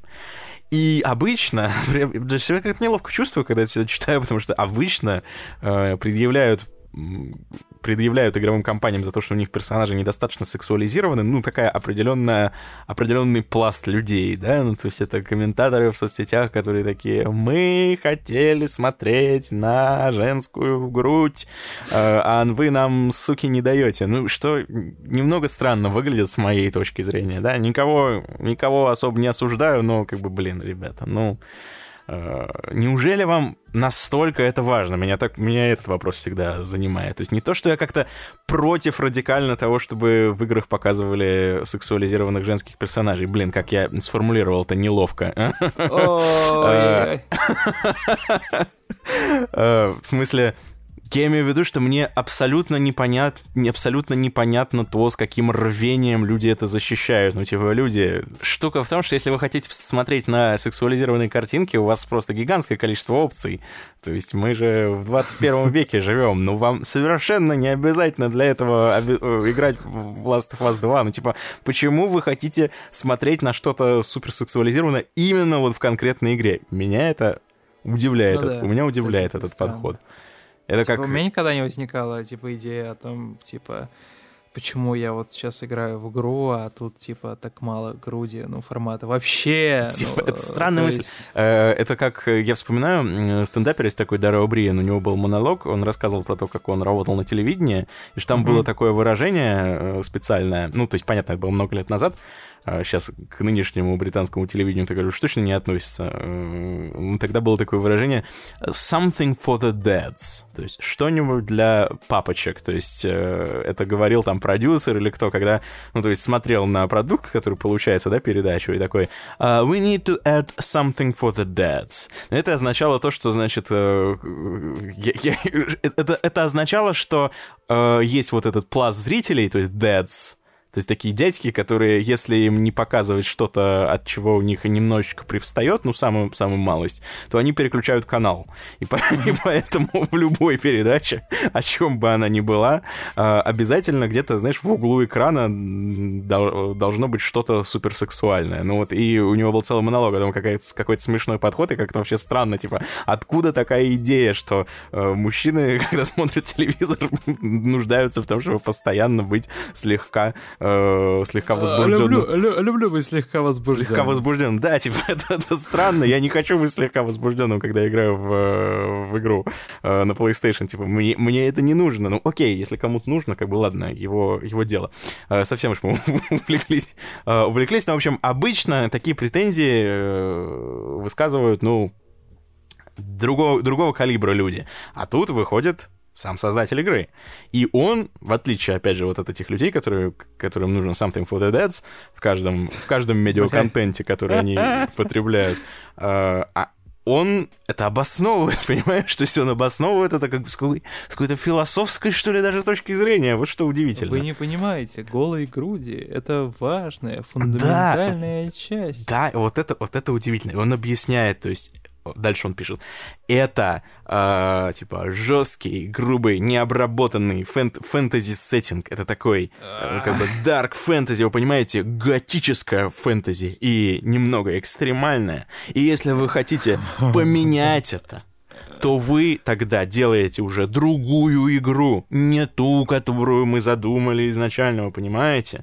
У меня какой-то когнитивный диссонанс появляется, он пишет дальше, как будто, знаешь, он, э, как будто он, не знаю, Тони Старк, который, которого поймали эти маджахеды, и он работал там, э, значит, в каких-то диких условиях, и э, в тайне ковал костюм Железного Человека, то есть он пишет, нас цензурировали, мы, над нас требовали, чтобы мы сделали, типа, всех менее сексуальными, менее готическими, менее эджи, но мы стояли на своем, типа, он реально пишет какой-то борец за свободу, то есть, что он такой, э, знаешь, э, выходят такие злодеи карикатурные из э, руководства и такие, нет, мы не дадим вам сделать мрачную, готическую и немного сексуализированную игру. Нет, нет, нет, сэр, мы не позволим. И тут он выходит такой, как... Знаешь, я представляю черно-белый такой фильм.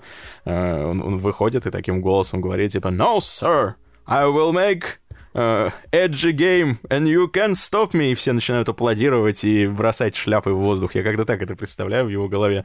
Uh, в общем, в его восприятии как так примерно и было, что он э, с его корешами, значит, отстояли право сделать игру эджи и э, сексуализированной. И убрать это из игры, я продолжаю его текст, э, означает э, стереть все это и оставить бездушную, корпоративную такую вот поделку, понимаешь, корпоративный ремастер. То есть, э, если убрать сексуализированную амазонку, будет вот бездушно как-то. В общем, он раскрывает дальше эту мысль, э, примерно ту же самую, и приходит к выводу о том, что нужно перестать покупать AAA ремейки. И надо, Да. начать, надо начать покупать инди-игры исключительно, потому, Потому что, что, вот в инди-играх потому что вы- много. да, он буквально так и пишет. Ну, то есть это не буквально. Он пишет, он пишет. э, в конечном итоге, мол, это все не так уж и плохо, потому что, мол, вот такое падение Blizzard и прочих компаний, которые вот идут на такие компромиссы,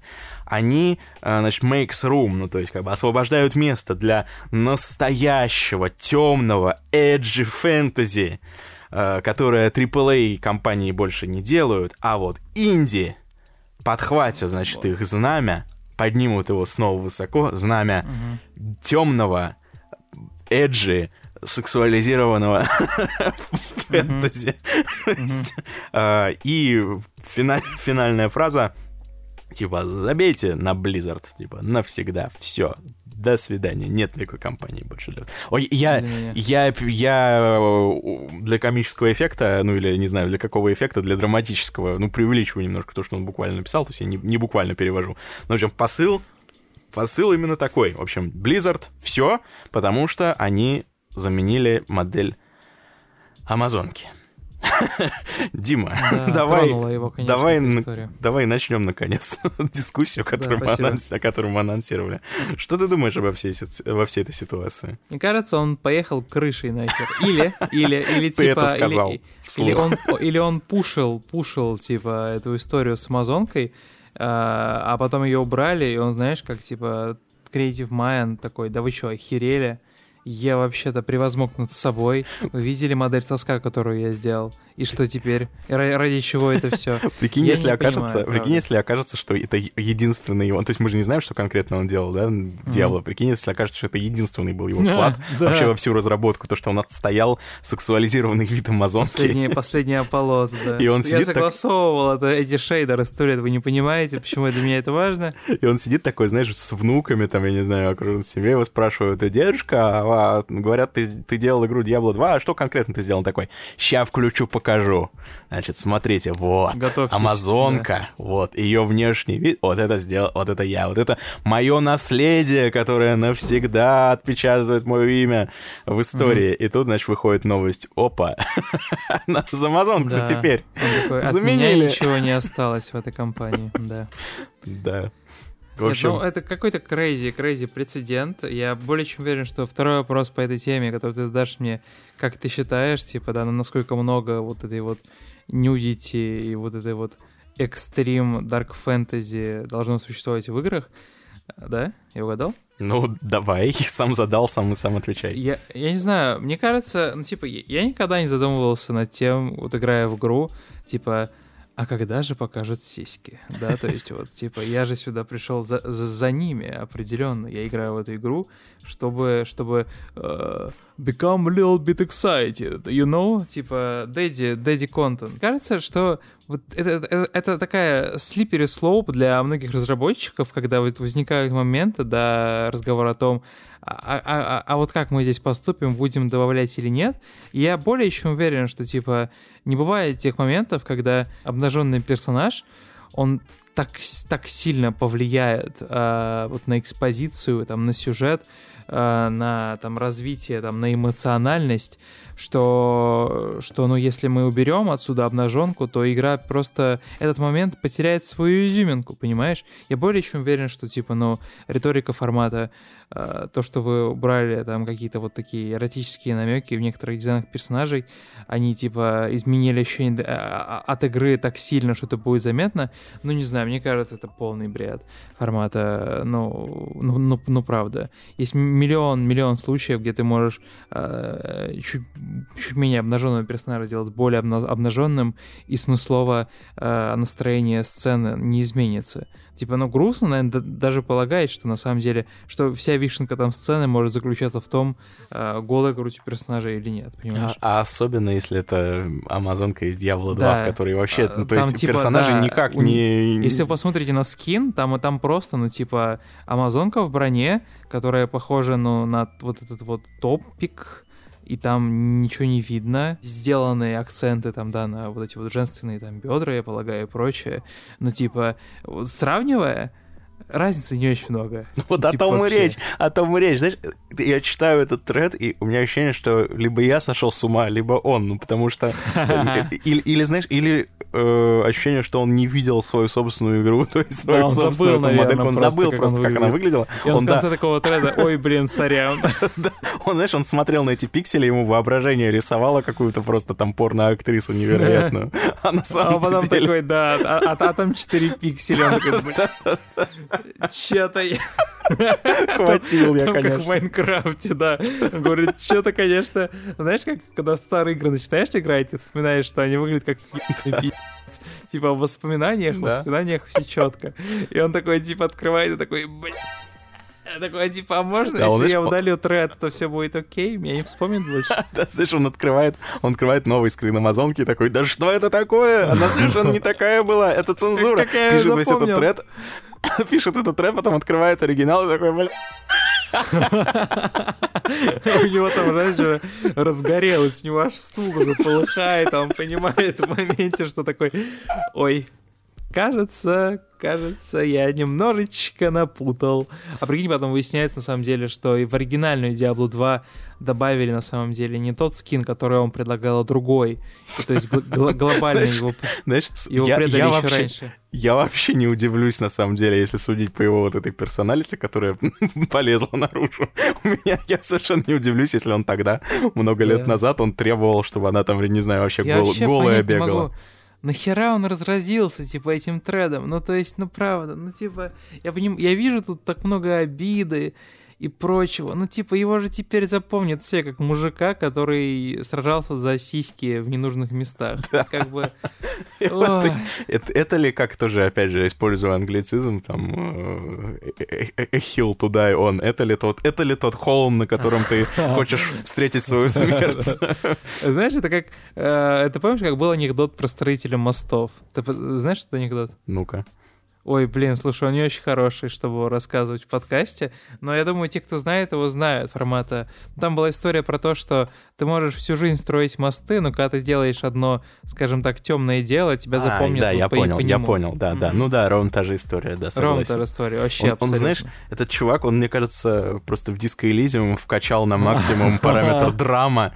И поэтому у него Драма, электрохимия, у него там вообще адский замес. Да, и он смотрит на скрин. Авторитет у него на минус один просто. Он, он такой, он проще не скрин, и ему драма с ним связывается, такой, ну, типа, внутренний монолог, и такая ему, да. ну-ка напиши тред в Твиттере срочно, люди должны знать. И еще эквилибристика на 7, он после сальтуху делал, ты такой, я вообще-то, блин, герой Советского Союза, а ты сраное говно. Господи. В общем, это, это, мне кажется, этот тред можно поместить в словарь под слово... Э, Кринж.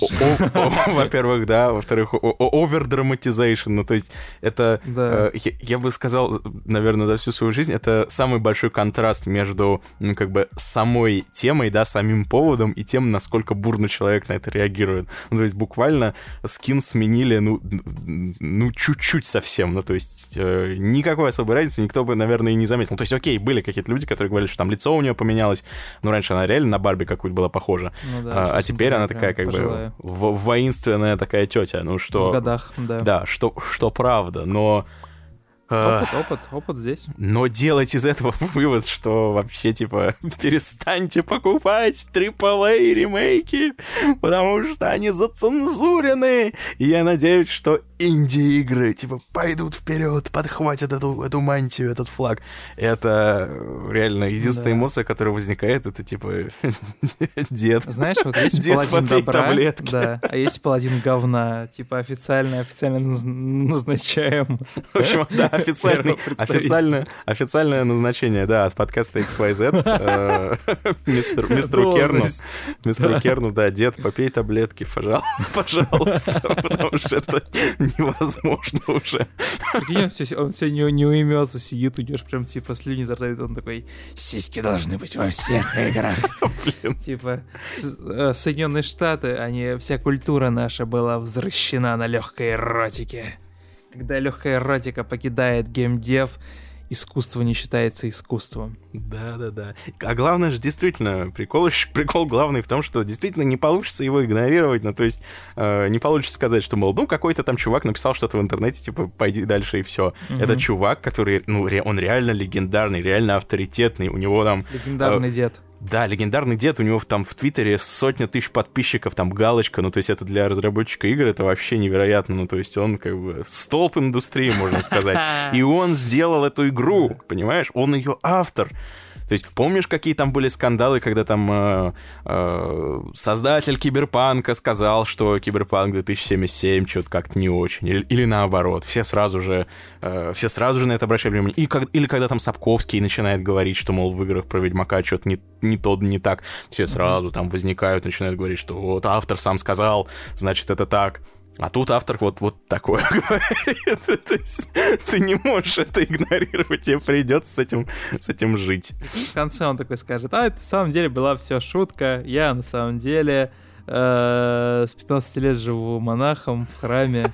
Как вы могли подумать, что я такое говорю? А, shame on you, вы испорченные дурачки. Уже 15 лет живу монахом в храме, и единственное, чем я вообще развлекаюсь, это я Играю смотрю, в... смотрю Нет, на Амазонку и на ее потрясающее тело. Распечатанный скрин, затертый на стене висит Амазонки. Он, не видел, он с момента выхода Диабло 2 не видел вообще женщины ни одной.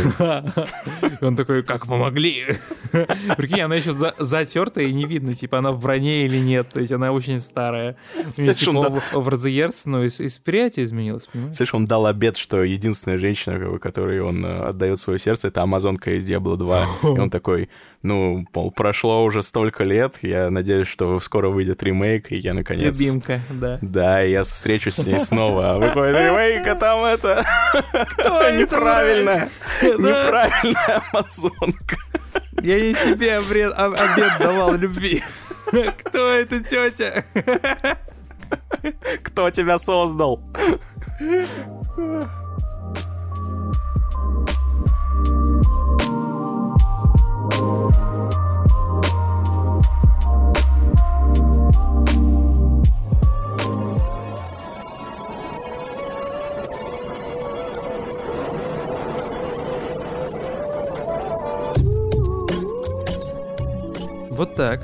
И прошел 41 выпуск подкаста XYZ.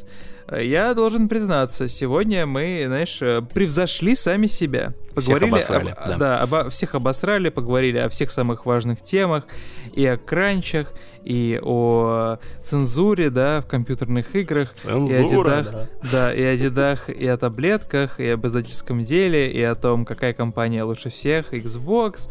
Вообще все подцепили. Реально, для, для, полного, для полного комплекта, для полного пака не хватает еще, знаешь, маленького фрагмента про Destiny 2, про колду, и тогда... И про Battle Brothers, Дима, про Battle Brothers. Люди спрашивают уже в комментах, когда ты расскажешь нам про Battle Эта игра оказалась чуть более, чуть более глубокой э, RPG, чем я предполагал. Я думал, что Артемий просто по фану там, а видимо он еще какую-нибудь, знаешь, настольную книгу читал там на 500 тысяч страниц, чтобы типа вникнуть, как типа не совершать тупые ошибки и не умирать в самом начале, потому что типа это вот это в целом все то, что у меня выходит. Я же тоже сам себе немного полезный человек, как бы, когда я умираю, я умираю навсегда. Я что, ты думал... Оригинал ты, оригинал. Ты что, думал, что я пойду легкой дорожкой? Нет, конечно. У кстати, нас тут равенство, коммунизм. Кстати, раз уже заговорили, с Battle Brothers вышло вообще неловко. Недавно виделся с э, Ваней Ефимовым, который замечательный mm-hmm. художник, который сделал нам в том числе обложку для нашего видео про актеров озвучки, которые, если да. вы не посмотрели, то немедленно смотрите. Ну или хотя бы на обложку просто посмотрите, зацените. Да, этого хватит. Да. Засчитается как просмотр. Сняли, сняли документальный фильм на полтора часа, да, но, конечно, главное Главное да. в нем обложка. Эм, это, если что, нет, обложка реально классная, то есть Ваня, если Да, да, да, верит, верит да, тебе да, все. Ну, короче, да, короче, он подходит ко мне и говорит, купил я... Купил я Battle Brothers по твоему совету, да, подкаст послушал. И, э, короче, вообще не продвинулся там никуда, потому что, типа, все так сложно, непонятно, что, типа, нахрена ты ее посоветовал, такой посыл. И таких комментариев я причем видел э, и в паблике, там, и э, на Apple, то есть люди пишут, типа, Артемий, занесли, да, зачем ты рекламируешь Battle Brothers, типа, в них невозможно играть. Поэтому дисклеймер, ребята, если вы не готовы э, к суровым, сложным RPG, то не покупайте Battle Brothers, забудьте да, все, что я говорил. Да, ты сказал, братюня. Я знаешь, сколько за нее заплатил? Типа два, два, две, два с лишним куска на Nintendo Switch. себе. Ты Добрый вечер, я, я диспетчер. Ну, типа, уже, видимо, пути назад нет, поэтому, как бы, ищу, покупаю с рук бушный бестиарий Battle Brothers, чтобы меня не убивали за 5 минут. С радостью, с радостью приобрету. Давайте еще раз напомню, что у нас недавно стартовали новые скидочки, а в описании под тайм-кодами есть промокод для всех наших дорогих слушателей подкаста XYZ только для вас, только вы будете знать, где его искать. Поэтому, если есть желание сэкономить на одном из курсов, которые у нас в школе творятся, э, мы с Артемием с радостью вам поможем.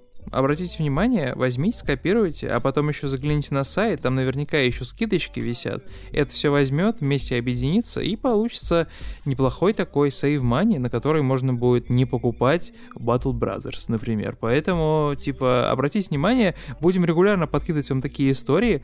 Надеюсь, э, позволим, да, вам сделать образование чуть более доступным. Мне кажется, у нас отличный прошел выпуск. Мы много всего подцепили за эту неделю. Надеюсь, следующая неделя даст нам достаточно, знаешь, поводов опять посидеть, побрюзжать, постыдить каких-нибудь старичков, потому что что, что если не это, да? Чем, если не этим заниматься нам с тобой молодым вот этим вот э, переростком hustle culture, да, который сейчас существует. А я давайте вам напомню, что у нас существует гигантское количество контента, который выходит в каком-то совершенно феноменальном количестве. Вот, например, недавно мы закончили наш первый марафон прямых трансляций в честь космических скидок.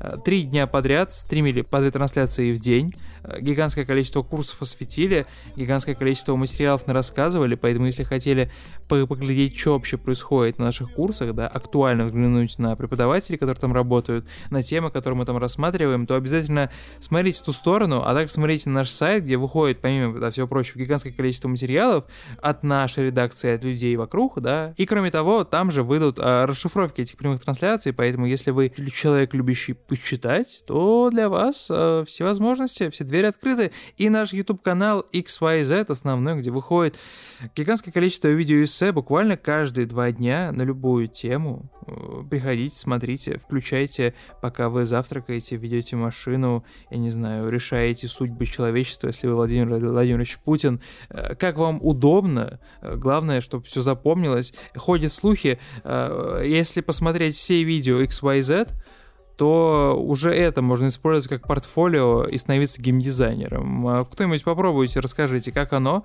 а мы в подкасте расскажем, так это или нет. А пока, меня зовут Дим Борисов. Меня зовут Артемий Леонов. Спасибо, что были с нами. Надеюсь, мы смогли вас развлечь и дать какие-то, может быть, новые, новую пищу для ума.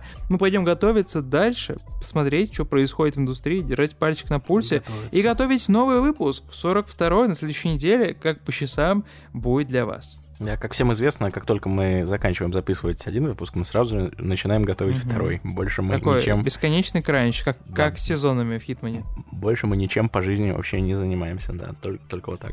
Циклами. Как, да, как разработчики Fortnite, да. Всем пока. Всех люблю. Чао-чао.